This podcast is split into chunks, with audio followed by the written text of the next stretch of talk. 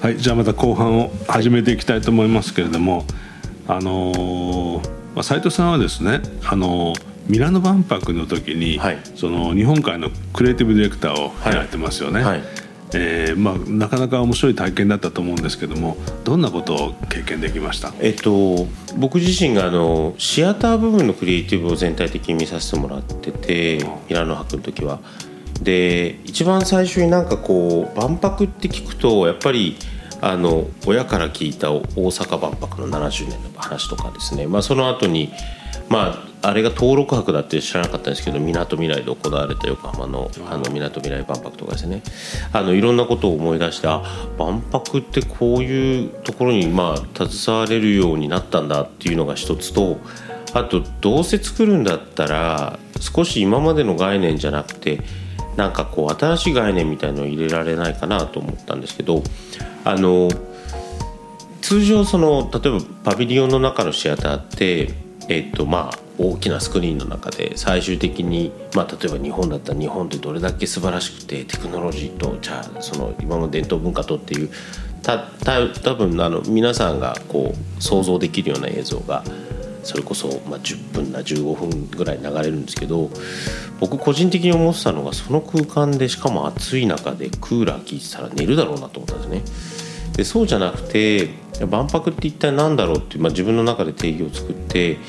一個はあの人が出会える場所なんじゃないかと。でこれはまあ日本流で要はこうイントロダクションみたいなその握手をしてとかではなくて日本人ってこうなんていうんですかね会釈をするぐらいの目線が合うぐらいのこう関係性ってあるじゃないですか。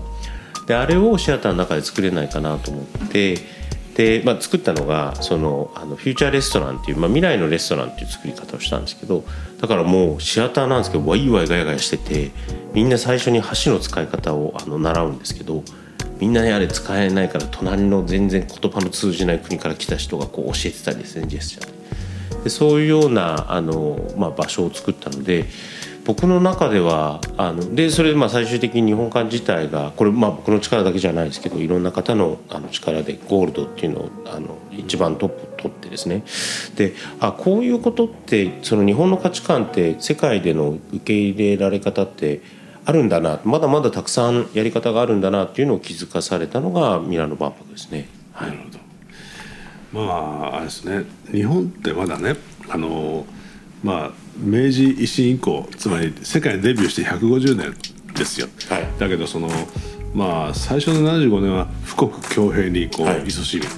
まあまあ戦争になってしまったっていう、まあ、そういうこうはみ出していくあるいはまあじ自己防衛をしていくような75年間だったんだけれどもその後はもう高度成長に邁進してですね、はい。まあ本当にあの国土の工場化ファクトリー化みたいなのがバーッと蔓延してですね、なんとなくその日本自身の文化の独自性というかあのまあ全くヨーロッパ文化とや、まあ、あるいは他のアジアの文化とも違う、あの島国独特の,、まあ、あのオリジナリティがやっぱあるんですけどもそのオリジナリティをあのまあ一つの資源としてあの表現してこなかったんですよね。うん。はい。だからまあ高度成長の頃にまあ車を売ったりまあなんていうかこう原子力発電所を売ったりするはい。ことの周辺にまあその文化でおもてなしをするみたいなことでしかやってこなかったのでなんかこうもちろん和太鼓を叩いたり寿司を食べさせたりするのも日本文化の大事な一、まあ、要素ですけれども、はい。まあ、それをこう典型を連ねてなんか一つのこう、まあ、エキゾチズムで、まあ、はい。相手をこう説得するみたいなことしかやってこなかったんで、まあ、非常にそこはあの残念なことがありますよね。だけどもう少しこのなんか本格的なっていうか、はい。あの世界のほとんどの人たちはまあほとんどって僕もちょまあ一つのこう勘ですけども、はい。9割以上の人はあるいは9割5分ぐらいの人は生まれてこの方は日本のことなんかまっとうに考えたことすらない、そうだけど、うん。みんな知ってるつもりで「I know I know」って2回言うんですよね「はい。I know 寿司」I know I know」なんとか「金閣寺」とか言うんだけど、あんまり分かってないですよ。だからもうその分かってないっていうことはすごいポテンシャルでなんか何かが分かった瞬間かなりショックを受けるんですね、はい、何かが分かった瞬間、こうずその際に気が付いた瞬間あこういう考え方の世界があるんだっていうことに、まあ、すごく気が付かれるっていうかね。だからそのまあ僕もその万博じゃないんですけども、まあ、ジャパンハウスってこれ外務省の仕事なんですけどね、はいあのまあロサンゼルスとサンパウロとロンドンと3拠点作ってっていうことをやったんですけども、まあ、それはその、まあ、もちろんテクノロジーもそのまあなんていうかこうサブカルもねハイカルチャーも全部文化なんですけども、まあ、そういうものをその、まあ、あんまりそのこう軽々しくあの、まあ、ステレオタイプ並べるんじゃなくてちょっとまあ恥ずかしくないっていうかその見せ方をしてみたいと思って、まあ、やっているところがあるんですけどもやっぱりちゃんとできた時には相当やっぱり反応があるんですよ、うん。だからあの日本のそういうもう日本列島の中にいる時に当たり前のものを、まあ、きちっとその、まあ、表現する方法で外に出していくと、まあ、結構これは高付加価値に売れるなっていう感触が持ったんですよね。うんおっしゃる通りですね。なんか、まあ、万博、まあ、最近だとそれこそ今やっているあのドバイ万博の日本館もやらせていただいたんですけど、すごいですよね。連続して。なんかそう今、まあ、25年の大阪・関西万博もやってる、なんか万博の人みたいな感じになってきちゃったんですけど、はい。あの一つは今原さんおっしゃったみたいにその日本の価値観がまだあの、まあ、100%伝わってないといつまでたっても100%伝わらないと思うんですけどそうですね。これ日本人にとっても知ってるパーセンテージがあまりにも低すぎるっていう。でまあ一個海外の方もそうなんですけどもしかしたら日本人も日本の価値に気づいてないところもたくさんあってなのでまあ万博みたいのがあの僕はすごいいいそれをもう一回編集し直すいい機会だなと思っていておっしゃる通りあのまあ、例えば今 SDGs みたいなことを言われて、まあ、それはそれで指針としてはすごい、まあ、分かりやすく編集されてるんで分かりやすいんですけどあの中でじゃあ例えば水の話とかあの森の話とかって実はもう数百年前から里山っていう考え方で日本には水源を守る集落があってで、えっと、海のことを考えてあの、まあ、あの林なり森を手入れしている人たちがいてっていう。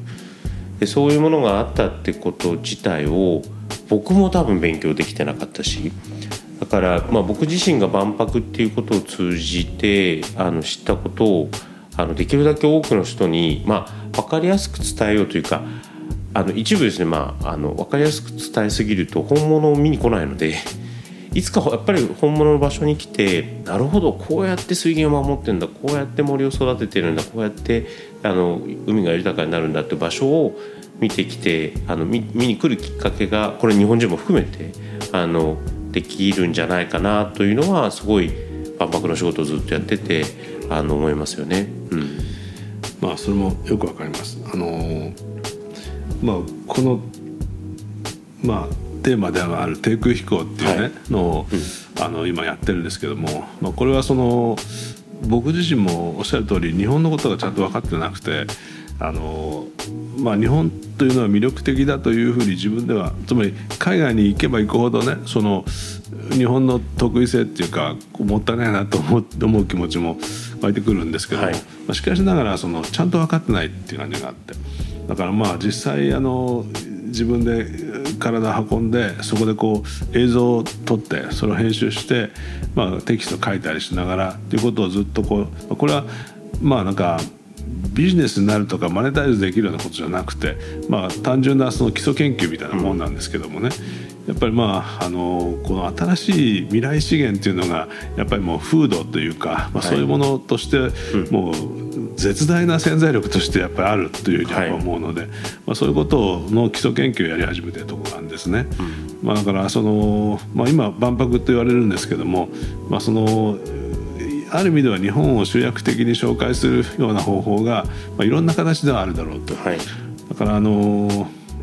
まあ最近僕はホテルと思ってるところがあって、ホテルっていうとなんか軽々しいリゾートホテルですかって感じがするんで、まあ、リゾートホテルが軽々しいっていうと語弊がありますね。はいまあそのえー素敵な建築なんだろうっていう感じがするんですがそのやっぱり風土とか素晴らしい場所っていうのは案外こう気が付かない普通の場所でもあるんですよね。だから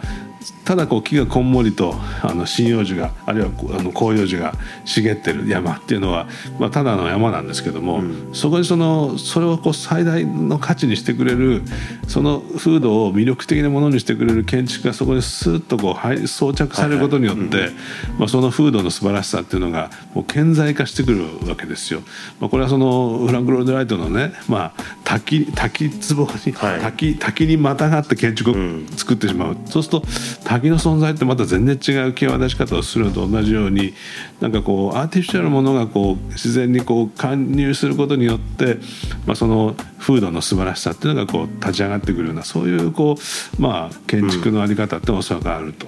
でそういうものが日本にはまだ少なすぎる。だから、なんかこう絶景をかすめ取ろうとするような建築がたくさんあるわけですよね。そうですね、うんうん、そういう浅ましいことではなくてというでそういうことを考え始めるともう日本津々浦々素晴らしい場所がまだ残っていてでこれがまだ全くそういう水準の観光に産業として目覚めてない日本っていうのが、ものすごいポテンシャルだと思うんですよ、ね、おっしゃる通りですね。僕今あのおっしゃってたことにあのすごい激しく同意するんですけど僕観光っていうのは見たことないものがあるらしいところに一度自分の目を置いてみるっていう、まあ、体を置いてみるってことだと思ってるので、なんかこう、まあ、最近その観光だと例えばじゃあ森をライトアップしてとか別にそれが悪いって言ってるわけではなくてそこで特徴点を作ろうと思うんですけど実はそのあるままの姿の場所に自分の体だけ、まあ、それがホテルっていう滞在場所なのか分かんないですけどそういうところに身を身を置くっていうのが僕は観光だと思ってるんですね。でそれ多分究極の贅沢だと思っていてあの、まあ、すごいテレポーテーション的な考え方なんですけど。で今例えばあの横須賀の猿島って無人島でセンサーアイランドって真っ暗な中のあの芸術祭やってるんですけど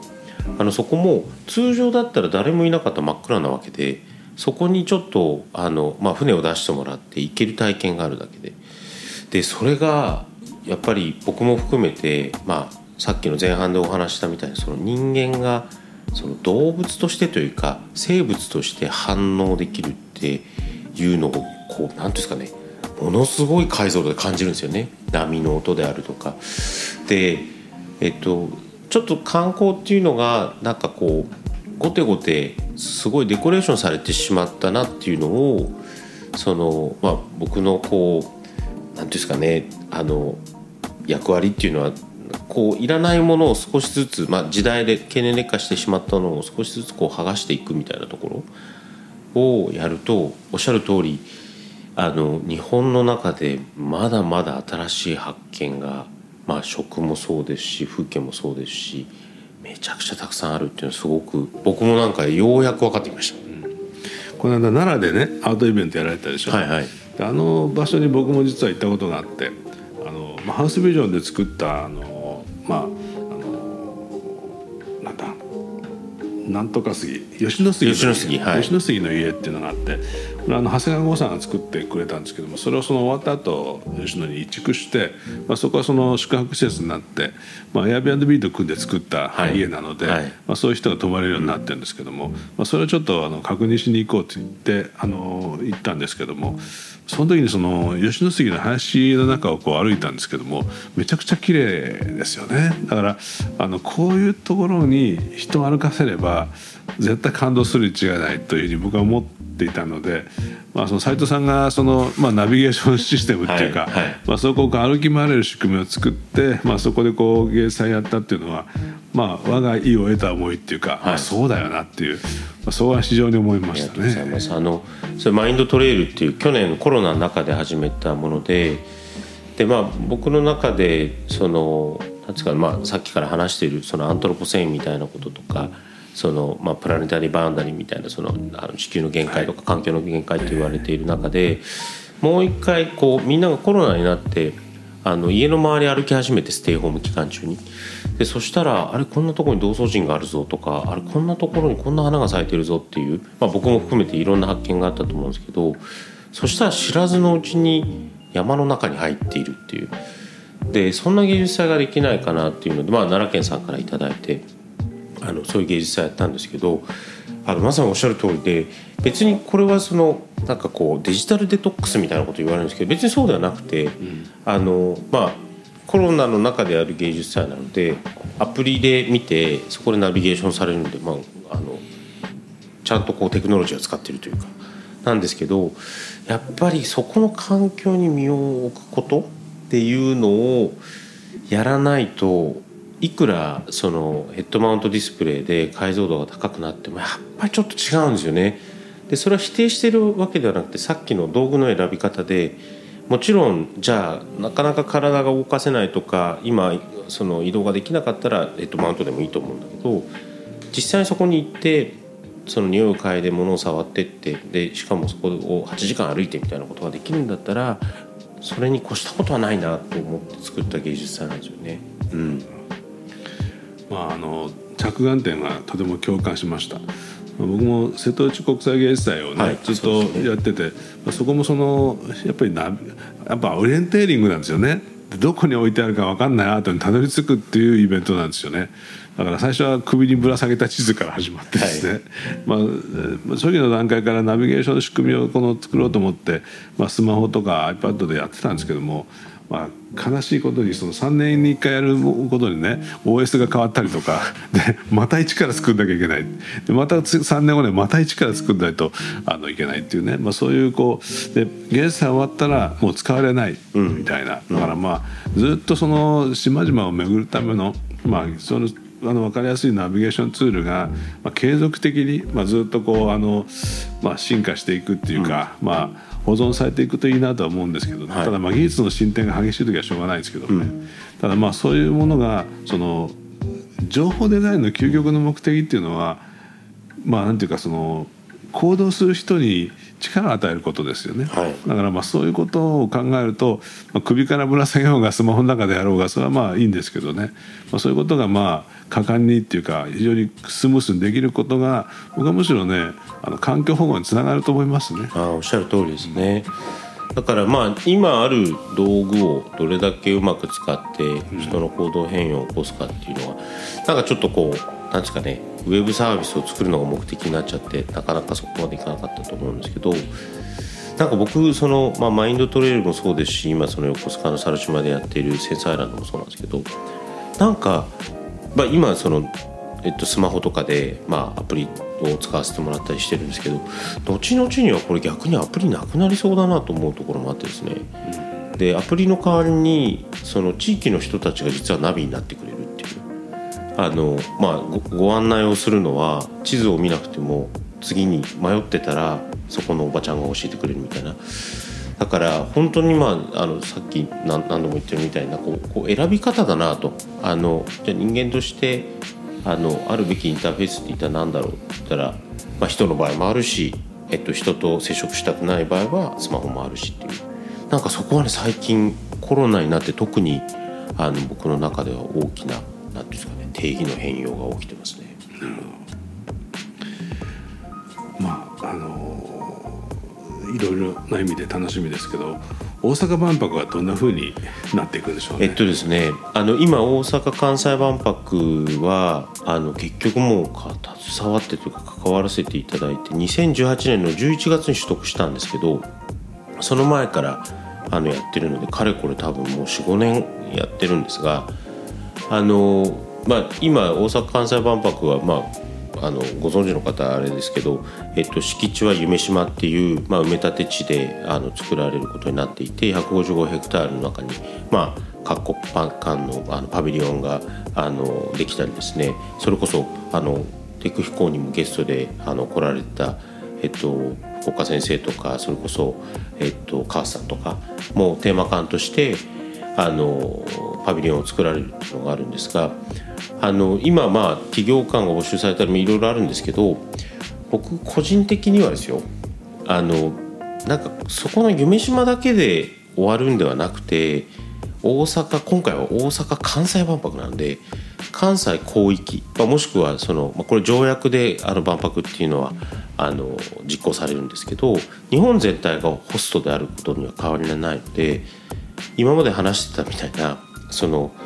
あそこの中あの夢島の155ヘクタールの中で見たものを僕は本当の本物がインストールされてる場所。それこそ吉野杉であの作られた、まあ、今エアビーさんの宿泊施設とか実際にあの吉野町に行ってみて体験するっていうのもそうだしじゃあ果てなし村行って水源地を見るっていうのもそうかもしれないし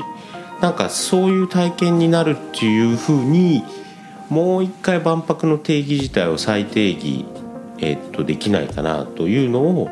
あの大阪・関西万博が PLL クリエイターって、まあ、これは事業、まあ、大阪のあの関西万博の事業コンセプトがピープルズ・リビング・ラボっていう、まあ、リビングラボ的に要は共に作る競争をどんどん発動させようってなってるんですけど個人的にはもうちょっとやっぱ発動させないとなかなか今まあ大きな石を置いている状態でそこの中にえっと何ていうんですかねもっとこう生態系を作るようなことを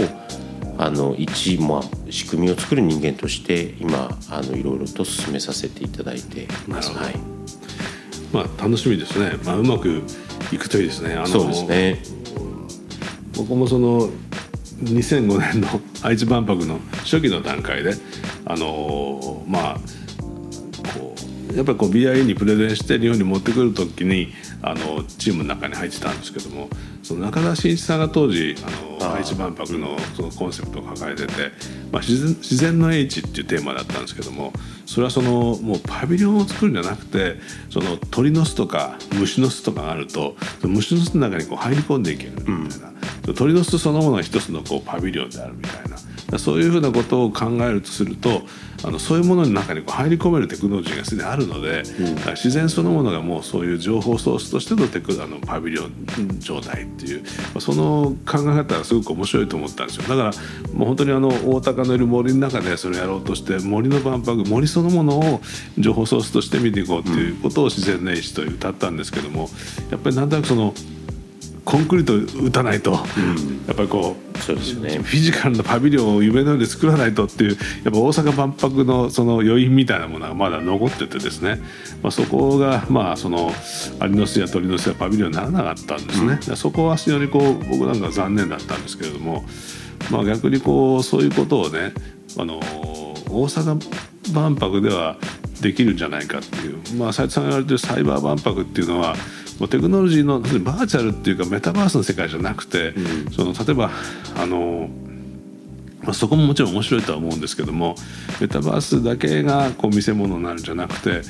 あの、まあ、関西圏っていうと例えばまあ紀伊半島ですよね。はい、紀伊半島なんて日本のそのまあ、冷静の塊っていうか、まあ、あの巨岩露出つまり巨大カルデラ爆発があって、はい、そのまあ、火星岩帯がもう地中からボンボン露出してですねナチの滝なんかまさにそうですけども、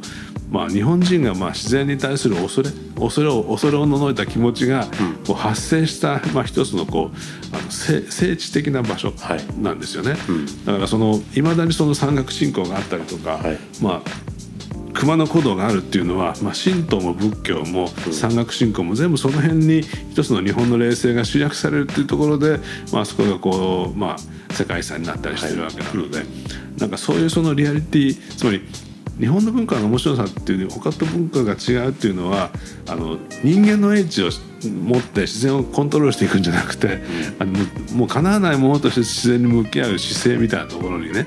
まあ、すごくその独自性があるんだと思うんですよね。はい、そういうなんかこう空気感みたいなものを感じてる時に、まあ、外から来た人たちはすごく、うん、まあ面白いと思うんじゃないかなと思うので、うん、なんかそういうこう紀伊半島の冷静みたいなものをね、はいはい、なんかその大阪万博の会場にどう持ち込むかあるいはそのサテライトみたいなものの方に人をどうやってこう移動させられるかみたいなこともね、はい。うん、まあすごくあの考えられるんじゃないかなと、うん、今の話を聞いててね、ね、思ったんですけどね。なんか僕そのどうしてもまあ、そのさっきおっしゃっていただいたサイバー万博っていうのは、まあ、これからあの実は新しいあの名前になっていくんですけど、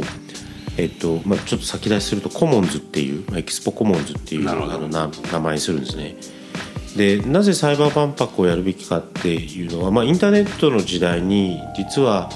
あの、まあ、誰でも参加ができる。これはあのそれこそ世界中に、えっと、生を受けてる方々だったら誰でも参加ができる万博にしたかったっていうのと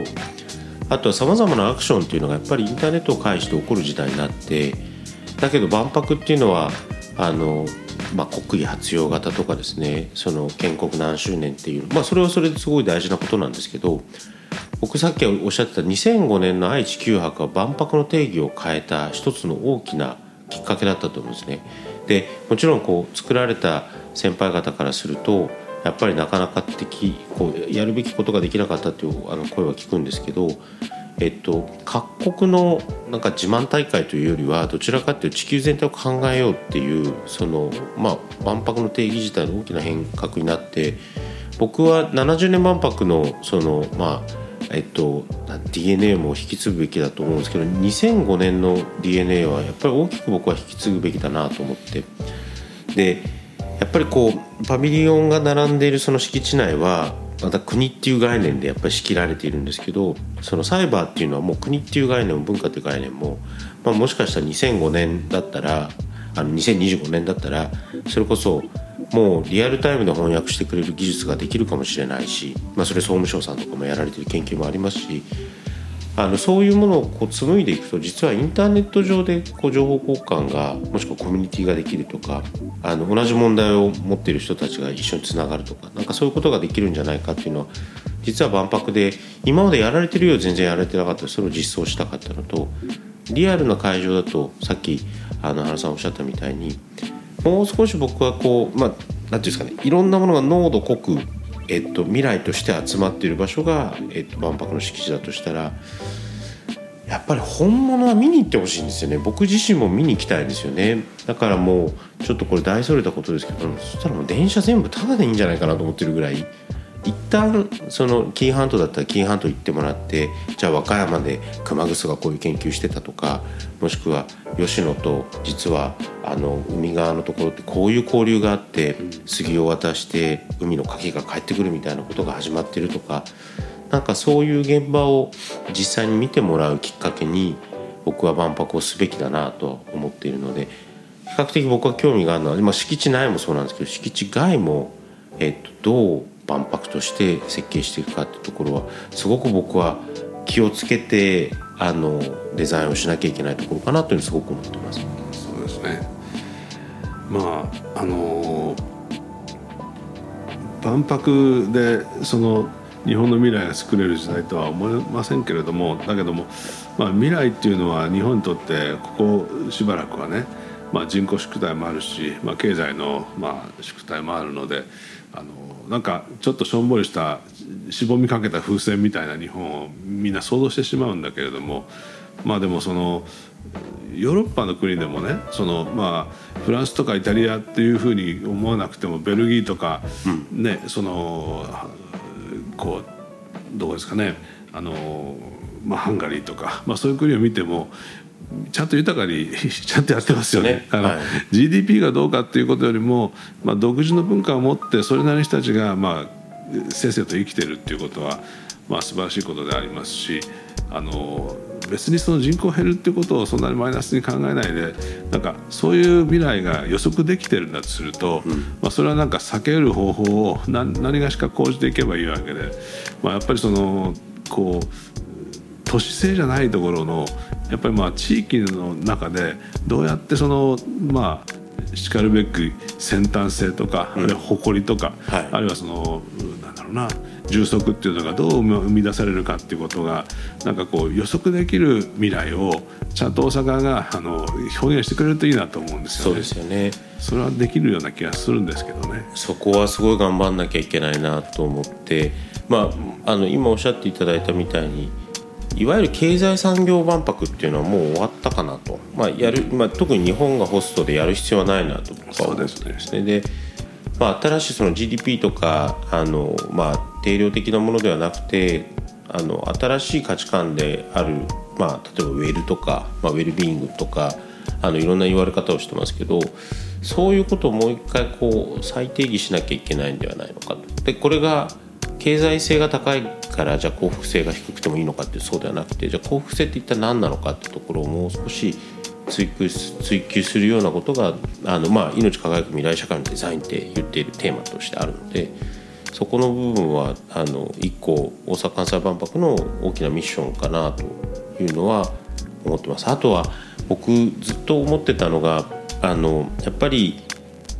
何ていうんですかねデザインをこれだけいろんな分野の方、まあ、建築もそうですしあのもちろんグラフィックももののデザインももしくは素材のデザインとかあの昔からテキスタイルのあのことを見られている方とかそれを新しくあのなんですかねデザインし直してる方とかもいるんでそういう日本のいろんなものを作ってる人たちこれは一次産業の方からあの、まあ、デザインの方まで関われる僕は万博であってほしいなと思って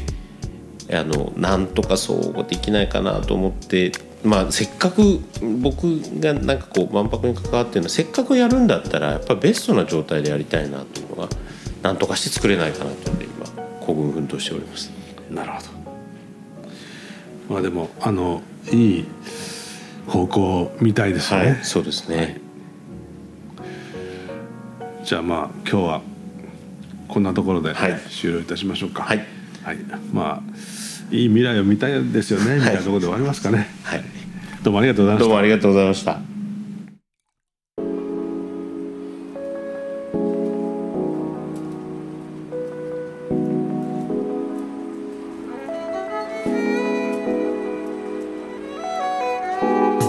低空飛行はデザイナー原賢也がこんな日本はいかがですか？とえりすぐりのスポットを紹介するウェブサイトです日本という国をより高い解像度で見つめることができるサイトとなっていますのでこちらもぜひご覧ください低空飛行ポッドキャスト最後までお聴きいただきありがとうございました次回もどうぞお楽しみに。